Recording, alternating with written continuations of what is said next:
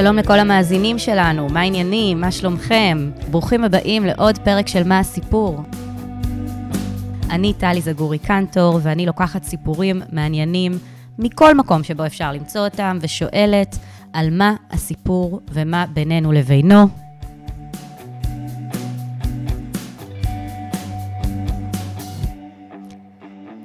היום במה הסיפור, הסופרת והמשוררת גילית חומסקי מתארחת אצלי באולפן. אנחנו נשוחח על הספר משכילה של טרה וסטובר, ואנחנו מזמינות אתכם להצטרף אלינו לשיחה של אה, דתייה ודתל"שית על מורל"שית או מורמונית לשעבר.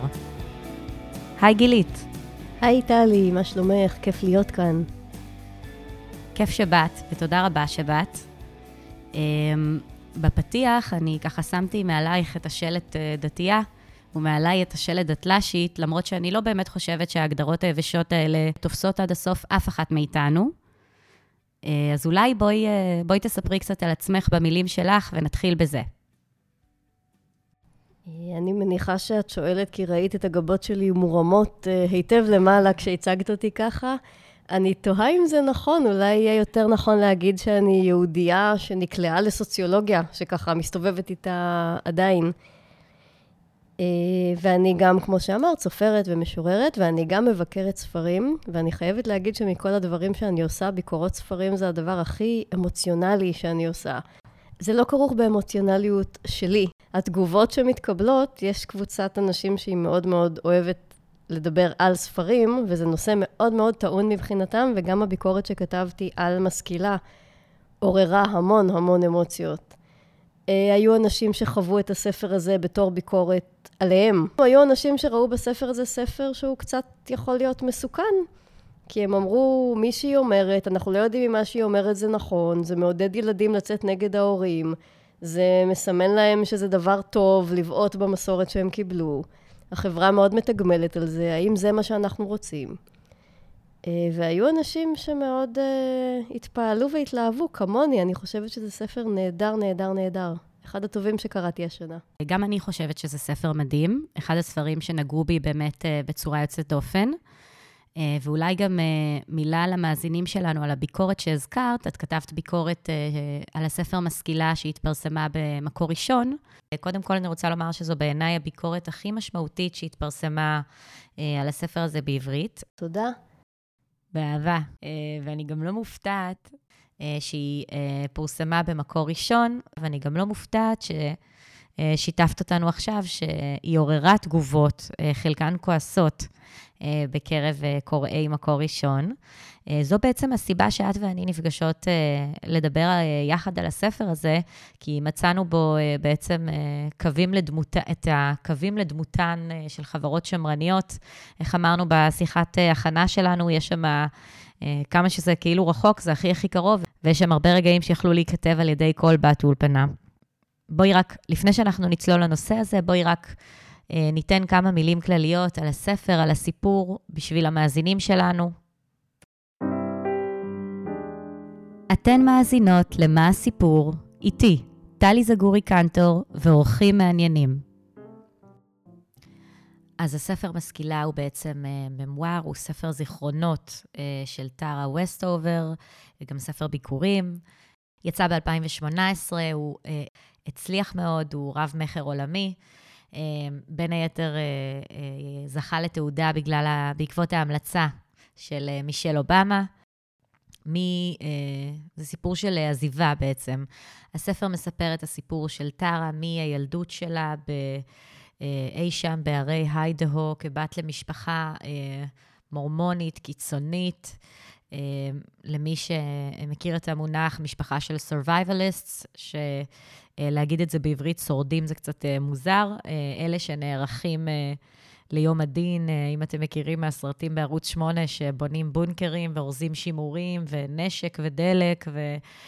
אז, אז משפחה כזאת. אולי גם שווה לומר, מעבר להשתייכות הסוציולוגית, שזה גם היה ילדות בבית אה, שהיה בו אלימות והזנחה, ובעיקר בידוד מאוד מאוד גדול מהעולם החיצוני, אה, עם הורים אה, שמרנים, שכמו כל שמרן טוב, מפחדים מה, מהעולם החיצוני, שהעולם החיצוני מאיים על התרבות שלהם, עד כדי כך שהילדים, לא היו להם תעודות זהות, הם לא למדו במערכת החינוך, הם למדו בחינוך ביתי על ידי ההורים, שבמקרה שלהם זה אומר שהם כמעט לא למדו כלום. אה, ההורים אה, גם אה, מתנגדים מאוד לרפואה מודרנית, האמא היא הרבליסטית, והילדים לא מקבלים, לא רק לא מתחסנים, אלא לא מקבלים טיפול רפואי, אפילו לא במקרי קיצון, במקרים, במקרי חירום. ובעניין הטיפול הרפואי, אני חייבת להתפרץ ולהביא כאן את החלק האהוב עליי בספר, או אחד האהובים עליי בספר, וזה כשטרה כבר גדולה, והיא מגיעה לקולג' ומתישהו היא מתחילה לסבול uh, מכאבים. והחבר שלה מנסה לשכנע אותה לקחת כדור, כדור אמיתי, והיא אומרת, מה פתאום, אנחנו לא לוקחים כדורים, אני לא רגילה לזה, בסוף היא משתכנעת ולוקחת כדור. ולהפתעתה הגמורה והמוחלטת היא מגלה שהכדור עובד, שבאמת אם לוקחים כדור אמיתי אז הכאב עובד, היא רגילה לכל מיני תרופות וצמחים שלא הייתה להם אף פעם באמת השפעה. וזה רגע יפהפה של, של הבנה, של, של מה באמת עובד ומה הדבר האמיתי ומה סיפרו לי. לגמרי, אה, הספר נקרא הרי אה, Educated, משכילה, אה, והוא בעצם לא עוסק רק בהשכלה במובן האקדמי, אלא גם ברמה הרבה יותר בסיסית של מפגש עם העולם, עם ידע בסיסי, עם צורות חיים, עם העולם הגדול, עם זה שבכלל יש עולם גדול ויש הרבה מאוד צורות חיים ומחשבה. כמו למשל, שיש כל מיני דעות על אנטיביוטיקה, עצם ההבנה הזאת, ובעצם הספר עוסק באופן שבו המפגש עם השכלה וידע משנים את החיים של, ה, של היחיד. בקיצור, הספר נע מהילדות שלה ודרך העזיבה ההדרגתית, את המשפחה, את הבית, אה, החשיפה לעולם הגדול, העזיבה של הקהילה המורמונית, ועד בעצם הדוקטורט אה, שהיא עושה בקיימברידג' והכתיבה של הספר הזה, שכמו שאמרנו קודם, הופך לרב-מכר והופך את טרה לאישיות מוכרת בארצות הברית. אולי זה זמן טוב לציין שיש לה, אה, שאפשר לראות אותה, את טרה עצמה ואת המשפחה שלה בערוצי יוטיוב ובכל מיני מקומות ברשת. זה איזה מתנה של התקופה שלנו, נכון? הסופרת כתבה ספר, ואפשר לראות את הדמויות עונות לה על מה שהיא כתבה עליהם.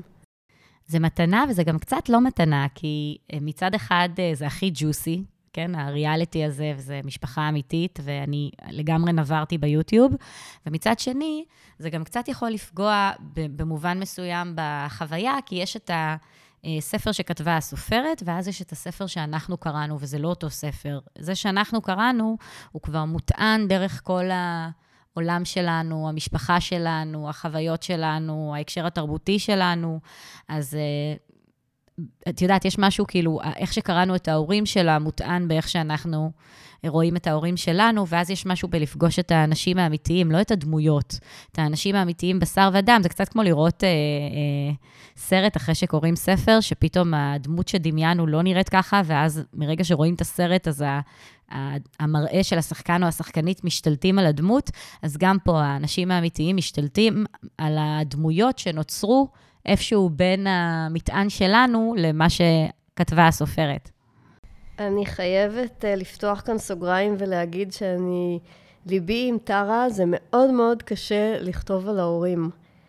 אני חושבת שזאת התלבטות שאין סופר שלא מכיר, שיש בזה משהו שהוא ממש נחווה ברמת בגידה ממש, לספר את, את הדברים שאנחנו מבינים ברטרו פרספקטיבה על ההורים שלנו.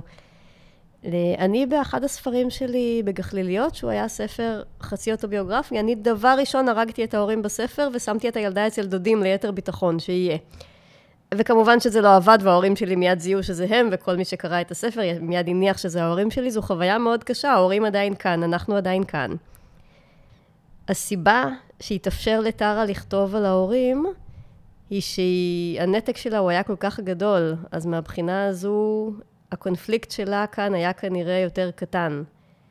כי מי שעדיין לא עזב את העזיבה הדרמטית, אלא עזב עזיבות קטנות, אישיות, לפעמים הוא עזב רק בלב וההורים בכלל לא יודעים שהוא עזב, על זה הרבה יותר קשה לכתוב. וואו, זאת נקודה ממש ממש יפה. ואני גם שמחה שהעלית אותה, כי משכילה זה באמת, במידה רבה, סיפור של העוזבים. של המהגרים תרבותית. ולעזיבה הזאת, כמו שאת עכשיו העלית, יש לה את הפרקס, יש לה את היתרונות שלה, אבל יש לה גם את המחירים.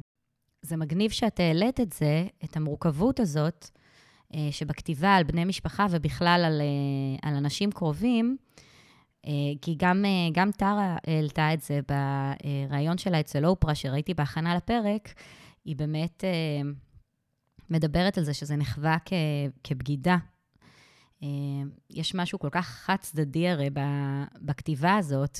הסופרת כותבת את הסיפור שלה, ואנשים שכתובים שם לא יכולים לספר את שלהם. וייאמר לזכות טרה, שזה אולי גם מצד ההיסטוריונית שבה, הדוקטורט שלה הוא בהיסטוריה, שהיא מנסה בספר לתת פתחון פה למי שכן בקשר איתה, אה, ורוצים לתת את הגרסה שלהם. לצורך העניין, היא מתארת אה, חוויה טראומטית מהילדות, ואז היא אומרת, אה, זה מה שאני זוכרת, ואחי טיילור זוכר את זה אחרת, וזה מה שהוא זוכר. זאת אומרת, היא ממש ממש מנסה, יש לה את הרגישות הזאת לעניין הזה, היא מנסה... לצייר אותם כן בצורה עגולה, היא מנסה לתת פתחון פה גם למחשבות אחרות על זה, אה, כש... ועדיין אה, מאוד בטוחה ואמיצה עם העמדה שלה. ואני אה, חושבת שהבגידה, במקרה שלה, התחילה, כמו שאת גם אמרת, יפה, קודם, כבר בעזיבה, כבר כשהיא מחליטה לא לשתף פעולה יותר עם הנרטיב המשפחתי שמכחיש את ההתעללות, אז היא כבר נחווית כבוגדת, כמו שהרבה פעמים גם קורה במשפחות שיש בהן דינמיקה רעילה, אז היא, היא הופכת להיות הבעייתית, היא הופכת להיות המוקצת, ובשבילה, אני חושבת שפשוט זה כבר היה uh, או לבגוד בהם או לבגוד בעצמה.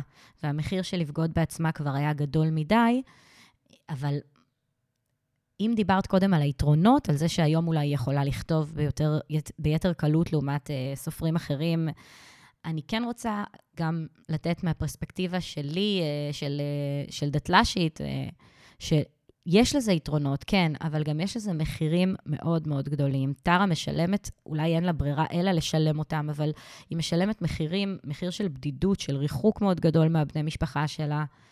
אמ, ואם, והספר עצמו, כשהספר יוצא, זה כבר בגידה כפולה ומכופלת. אה, ואז מה שקורה זה שבאמת המשפחה, כמו שאמרת קודם, שזה מאוד אה, מה שקורה היום במצבים כאלה, זה שהמשפחה מגיבה. אה, היה לנו ממש סצנה כזאת מקומית עם כל הסיפור של גליה עוז ומשפחת עוז, אז גם במקרה של טרה, חלק מבני המשפחה טיילור, האח שהוא סוג של אה, ביניהם, ניטרלי בין המחנות והוא בקשר איתה, הוא לא, הוא לא אה, דיבר על זה באופן ציבורי, אבל האחים האחרים והאימא העלו סרטונים ליוטיוב, שבהם הם תוקפים את הטענות שלה על התעללות ועל הילדות, והם טוענים שזה אה, בכלל לא היה ככה. אז, אה, אז בואי נגיד שגם אם... אה, גם על הספר יהיה מחיר, כי אמנם הם כבר היו בנתק, אבל לכי תדעי כמה... אה, בכמה שנים הספר הזה עוד יאריך את הנתק, אה, או אם בכלל הוא יאפשר אי פעם חזרה לתקשורת אחרת ביניהם. אתם מאזינים ל"מה הסיפור" איתי, טלי זגורי קנטור ואורחים מעניינים. אוקיי, בואי נשאר רגע, אבל בנושא הנתק עם ההורים, אני אגיד שזה... זה מקום מאוד יפה שבו הספרות והחיים נפגשים. כי הרי למה אנחנו כל כך אוהבות את הספר הזה, ולמה 40 אה, מדינות בעולם כל כך אה, עפות על הספר הזה דווקא? כי סך הכל הוא יושב על אה, פורמט שכולנו מכירים ואוהבים, זה סיפור מסע. והרי מהו סיפור מסע אם לא ההתנתקות מהנרטיב שקיבלנו מההורים? נכון, נולדנו ומספרים לנו את הסיפור, וזה הסיפור שיש לנו, אין לנו אחר. ובהדרגה הגרסאות קצת מתפצלות. יש את הנרטיב של ההורים ויש את מה שרואים אך ורק מהמקום שאנחנו עומדים בו. וטרה גם בספר וגם בחיים, היא נלחמת על האותנטיות שלה ועל הנרטיב שלה, אה, ומשלמת את המחירים גם בספר וגם בחיים האמיתיים. אני רוצה להגיד משהו קצת אישי על טרה ועלייך. אה, אני קצת מקנאה בשתיכן.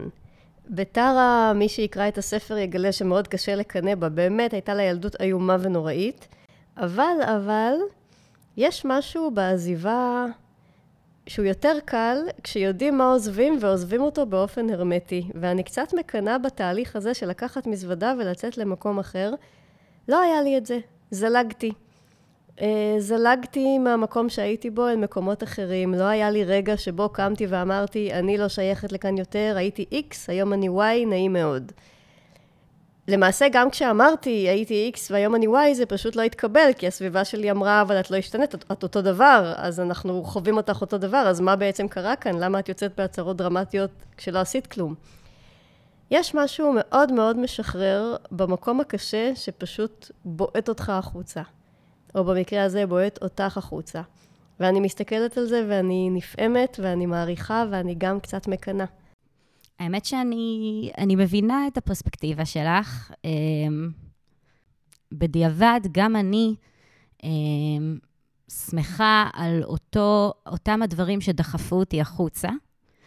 אמ, לא רק בסיפור הזה של החזרה בשאלה, אלא בכל פעם שהרגשתי שאין לי ברירה אלא לקום וללכת, בדיעבד זו הייתה החלטה מאוד טובה עבורי. אבל אה, שוב, מהפרספקטיבה שלי, אני רק רוצה אה, שוב לחזור לדבר הזה שגם הזכרתי קודם, אה, שהוא, שיש לזה גם, יש לזה גם מחירים, זה לא בלי מחירים. אה, והרבה פעמים אנשים שעוזבים, הם באמת, כמו שאמרתי קודם, אין להם ברירה אלא לשלם את המחירים האלה, כי המחיר של להישאר הוא כבד יותר. אה, במילים אחרות, עוזבים, הם עוזבים הרבה פעמים בלית ברירה. אה, גם טרה, אם רגע נזכיר למי שקראו, או נשתף את מי שלא קראו, בעצם לקח לה המון המון זמן לעזוב, והיא עוזבת רק כשהיא נמצאת ממש כבר בסכנת חיים.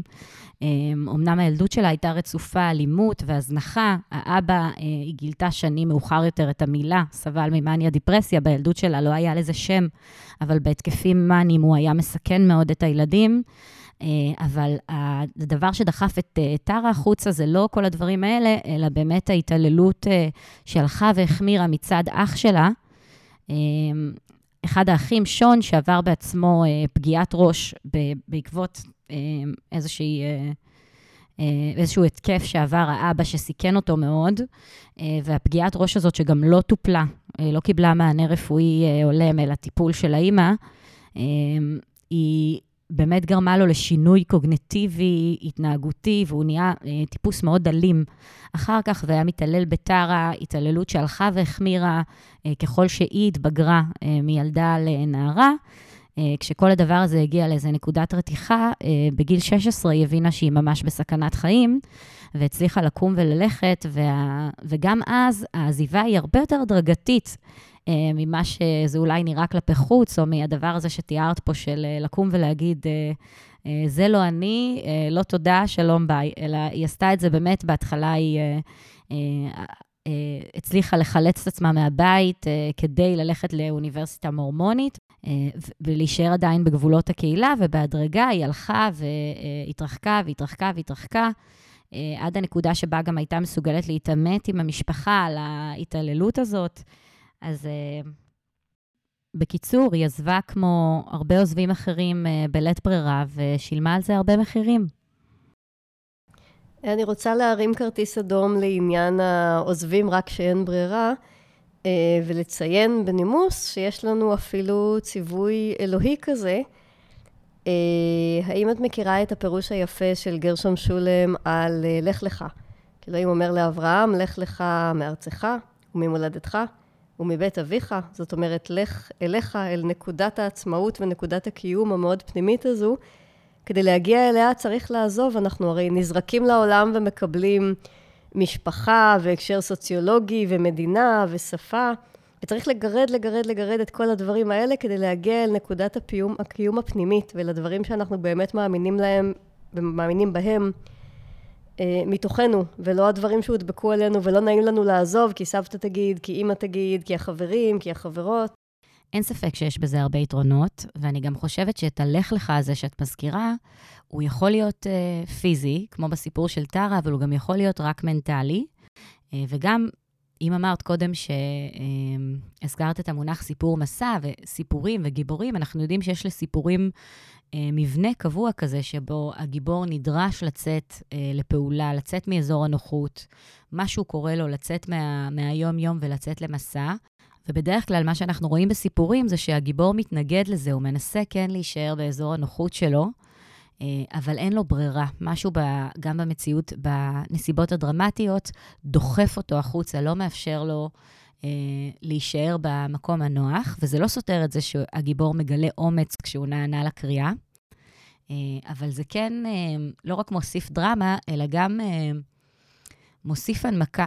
כדי לעזוב את המקום שלתוכו גדלנו, זה דורש הרבה הרבה כוחות.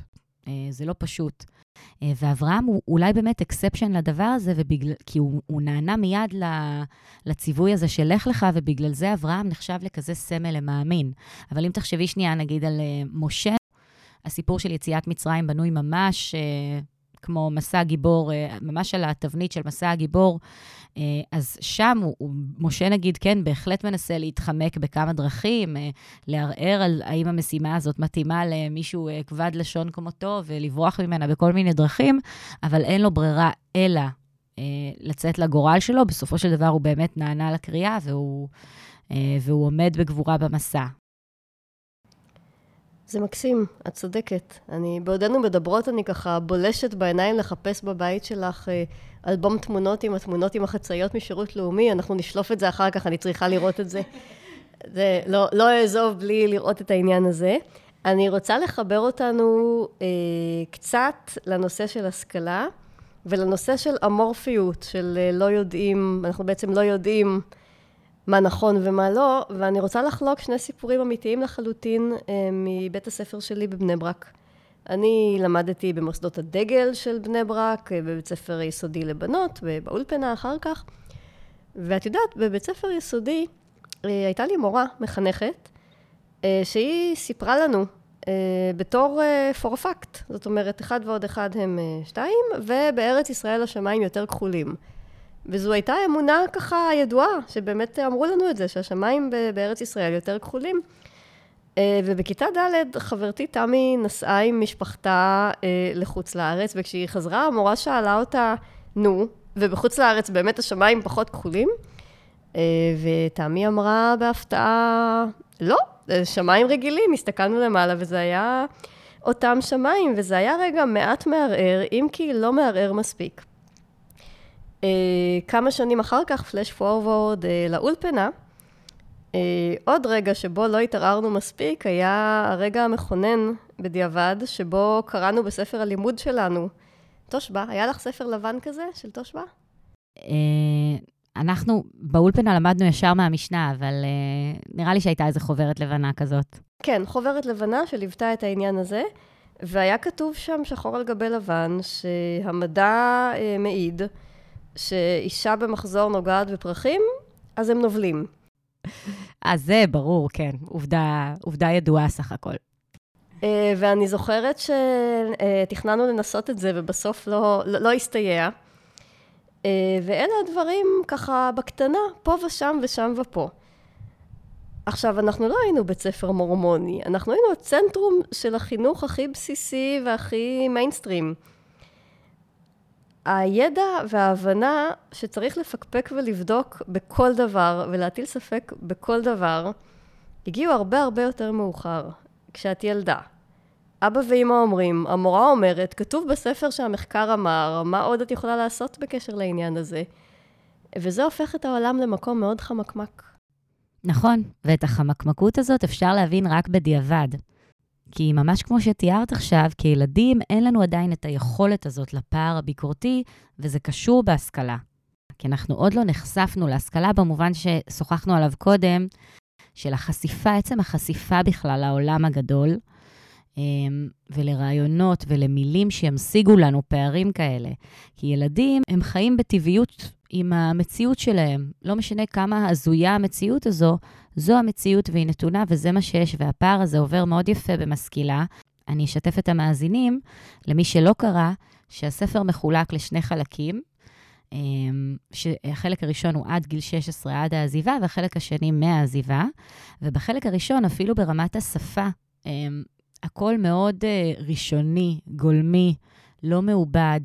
המציאות המשפחתית של אה, טרה מאוד מאוד הזויה, אבל היא, היא עדיין לא מבינה אותה כהזויה, והיא פשוט מספרת את זה באותה אה, ראשוניות וטבעיות ששמורה לילדות. זה מה שזה. אין... אה, כן, יש רגעים דרמטיים, יש רגעי סכנה, אבל אין איזה תהיות יותר מדי לגבי ה... מה הדבר המשונה הזה, ש... מה מסביר את ההתנהגות המשונה של אבא שלה. וממש כמו שאת תיארת עכשיו את המחשבות בדיעבד על המידע הזה בחוברת הלבנה משיעור תושבע, אז גם uh, טרה מגיעה uh, בחלק השני, כשהיא נחשפת לעולם, מגיעה לאוניברסיטה, והיא מגלה שם כל מיני מילים. זה, זה פשוט מילים ש... אילולא המילים האלה, כי אנחנו מדברים על מהי השכלה, כן? הספר נקרא משכילה. בגלל זה הוא גם ספר כל כך יפה על השכלה, באמת, על ההשכלה במובנים הכי הכי אישיים שלה. היא מגלה מילים שמשיימות, נותנות לה יכולת להבין את החוויות של הילדות שלה, כמו למשל את המילה מניה דיפרסיה, שהיא מגלה בשיעור אחד באוניברסיטה, אה, והיא מבינה בדיעבד, מתוך התיאור, הרבה מהחוויות ילדות שהיו לה עם אבא שלה. או היא מגלה למשל כל מיני uh, פרשיות היסטוריות, כמו uh, רובי רידג' למי שמכיר, או אפילו ה-Civil Rights Movement, התנועה, uh, התנועה לזכויות האזרח בארצות הברית, או השואה. לא, לא, לא שהייתה שואה, לא רק שהייתה שואה, ושזה לא המצאה, אלא עצם המילה שואה, היא לא ידעה מה המילה אומרת. אמ, אז זה, זה כל מיני אה, דברים שהיא הכירה את הנרטיב של הבית עליהם, ורק כשהיא יוצאת ופוגשת עוד נרטיבים, המפתח אה, לביקורת, לחשיבה ביקורתית, ליכולת להטיל ספק, זה בכלל לגלות שיש יותר מאפשרות אחת. זה הסקרנות הזאת, אבל מי שנמצא במרחב סגור לגמרי, שבו יש רק דעה אחת, יהיה לו מאוד מאוד קשה לפתח באמת מחשבה ביקורתית ביחס אליה. בואי נגיד אבל אה, משהו על סוציולוגיה ועל כוחה של סוציולוגיה. צריך לומר בכנות שאני בטח, ואני מהמרת שגם את, שתינו מכירות אנשים שגילו את האמת על מה שלימדו אותם, ולא רק שזה לא גרם להם לעזוב, זה אפילו לא גרם להם להשתכנע. אה, אני עוברות לי הרגע אה, אין סוף דוגמאות של הדבר הזה בראש. של בחור חרדי שגילה להפתעתו שמה שסיפרו לו על העדויות שיש לנו, ליהודים, להתגלות על הר סיני ועל חוסר הנתק ההיסטורי, הוא מאוד הופתע אה, לגלות שיש נתק פער של כמה מאות שנים שבהם לא היה רצף יהדות והדבר הזה מאוד ערער אותו לשתי שניות בערך ואז הוא פשוט סגר את הדלת הזו, והוא אמר, אה, אז מה? אבל הם לא יודעים, הם לא היו שם, אני לא הייתי שם, אף אחד מאיתנו לא היה שם, אז אני, מסורת אבותיי בידיי, ולא אכפת לי, מה שאומרים, אה, כמו שאומרת ההיסטוריה, אני לא מאמין גם להיסטוריונים. ואגב, אה, סוציולוגיה שרוצה להגן על עצמה, תדאג ללמד גם את זה מגיל מאוד צעיר, נכון? יגידו לנו מגיל צעיר, תדעו לכם שינסו לשכנע אתכם אחרת, אבל הם טועים. תדעו לכם שיש להם אינטרס להגיד לכם שדברים היו ככה, אבל הם לא היו ככה. אני מסכימה איתך שהידע הוא, הוא תנאי, אבל בפני עצמו הוא לא מספיק, כי כל ידע צריך לפגוש קהל שפתוח. ובטרה הייתה את הפתיחות הזאת, שכמובן לא, לא לכולם יש את אותה מידה של uh, פתיחות, נון קונפרמיזם, יכולת להטיל ספק, אז אני לא מורידה ממנה את הקרדיט הזה, אבל אני כן רוצה להוסיף לזה עוד שכבה, כי הסוציולוגיה באמת לא משפיעה עלינו באותו אופן, לא רק בגלל היכולת האישית להטיל ספק, אלא גם בגלל כל מיני דברים אחרים, uh, למשל, עד כמה אנחנו מושקעים בחברה הזאת. באיזה שלב נחשפנו לידע? נחשפנו בגיל 17? אה, נחשפנו והצלחנו לאבד ולהבין? או בגיל 30 כשאנחנו כבר נשואים עם ילדים? מה המעמד שלנו בחברה הזאת? מה יש לנו להפסיד? ש... באמת טרה, בשלב שבו היא מסכימה להטיל ספק באמיתות יסוד של הבית, כבר יש לה אה, מעט מאוד מה להפסיד בפועל. זה מטלטל, זה מטלטל אותה ויש לה מה להפסיד סימבולית, וזה גורם ליחסים עם המשפחה להשתנות ולניכור ביניהם להעמיק, אבל מעשית המשפחה היא כבר לא עוגן בחיים שלה, היא לבד, היא ברחה מהם, והבית הוא מקום מסוכן. אה, ואז, אז זה רק ככה איזה עוד אה, משהו לזכותם של האנשים ש... שבוחרים אה, לא לראות, זה שהרבה פעמים הנסיבות שלהם הם גם, יש להם הרבה יותר מה להפסיד. אני רוצה לשאול אותך עוד שאלה, ששאלתי גם את עצמי. הספר הזה, אגב, מאוד מאוד יפה ומאוד מומלץ, אם עדיין לא הבהרנו את הנקודה הזו, זה יופי של ספר. והוא שיר הלל חד משמעי להשכלה ולהשכלה גבוהה ולאוניברסיטאות. וטרה, באמת אין מה לומר, בסיפור הפרטי שלה, היא ממקום מאוד, ממקום הכי נמוך שאפשר להגיע אליו, באה האוניברסיטה, משכה אותה בשערות ראשה והפכה אותה לאדם אחר, לאדם הרבה יותר... הפכה את החיים שלה לטובים. אין דרך יותר אה, עדינה לנסח את זה. האם השתכנעת, והאם אנחנו באמת מאמינות שהשכלה גבוהה היא חפה מ... מפייק ניוז וטעויות בעצמה, וכל מה שהיא נותנת לנו זה איזושהי הערה ומבט אל האמת? Mm. שאלה מעניינת, שאני חושבת שאנחנו נסיים איתה עכשיו את הפרק, ונתייחס אליה כבר בפרק הבא עם הציטוט שהבאנו. אה, פשוט כי הנה, אנחנו כבר אה, שומעות את המוזיקה, מה שאומר שזמננו תם. אז בואי רק נסכם בכמה מילים. בפרק הזה, הפרק הראשון מבין שניים, התחלנו לשוחח עם הסופרת והמשוררת גילית חומסקי על ספר הזיכרונות של טרה וסטובר, משכילה. דיברנו על המסע של טרה מבית הוריה אל המקום שלה בעולם הגדול, מסע שכולנו באיזשהו מובן עוברים, רק שאצלה זה היה סיפור דרמטי של עזיבה. שוחחנו על אלה שעוזבים, אלה שעוזבים רק בלב ואלה שנשארים. אה, שוחחנו על השכלה ועל המפגש עם העולם הגדול וההשפעה שלהם על החיים שלנו. נגענו גם במפגש שלך, גילית, ושלי, עם המסע שלה בתור מי שגדלו בעצמן בחברה דתית ושמרנית, והסכמנו ששתינו מצאנו במסע של טרה הרבה גם מהמסעות האישיים שלנו, השונים, בנקודות מבט ובבחירות שעשינו, אך גם דומים.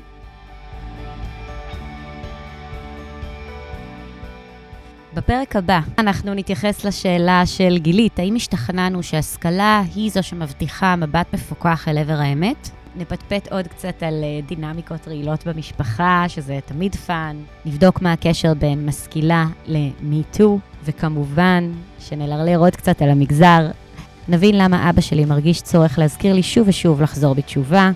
אה, וגילית פה הולכת להציע הצעה מהפכנית אה, לכל הדתיים באשר הם. אז uh, תכינו את עצמכם, תישארו איתנו, יהיה מעניין. תודה רבה רבה לך, גילית חומסקי.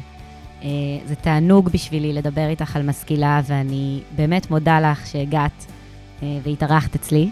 תודה, טלי. אני תמיד אוהבת לדבר על ספרים. תמשיכי לקרוא ספרים יפים וטובים. ותודה רבה גם לכם, המאזינים והמאזינות הנהדרים שלנו, ואנחנו ניפגש בפרק הבא, שוב איתך, אה, גילית. ביי. יאללה ביי.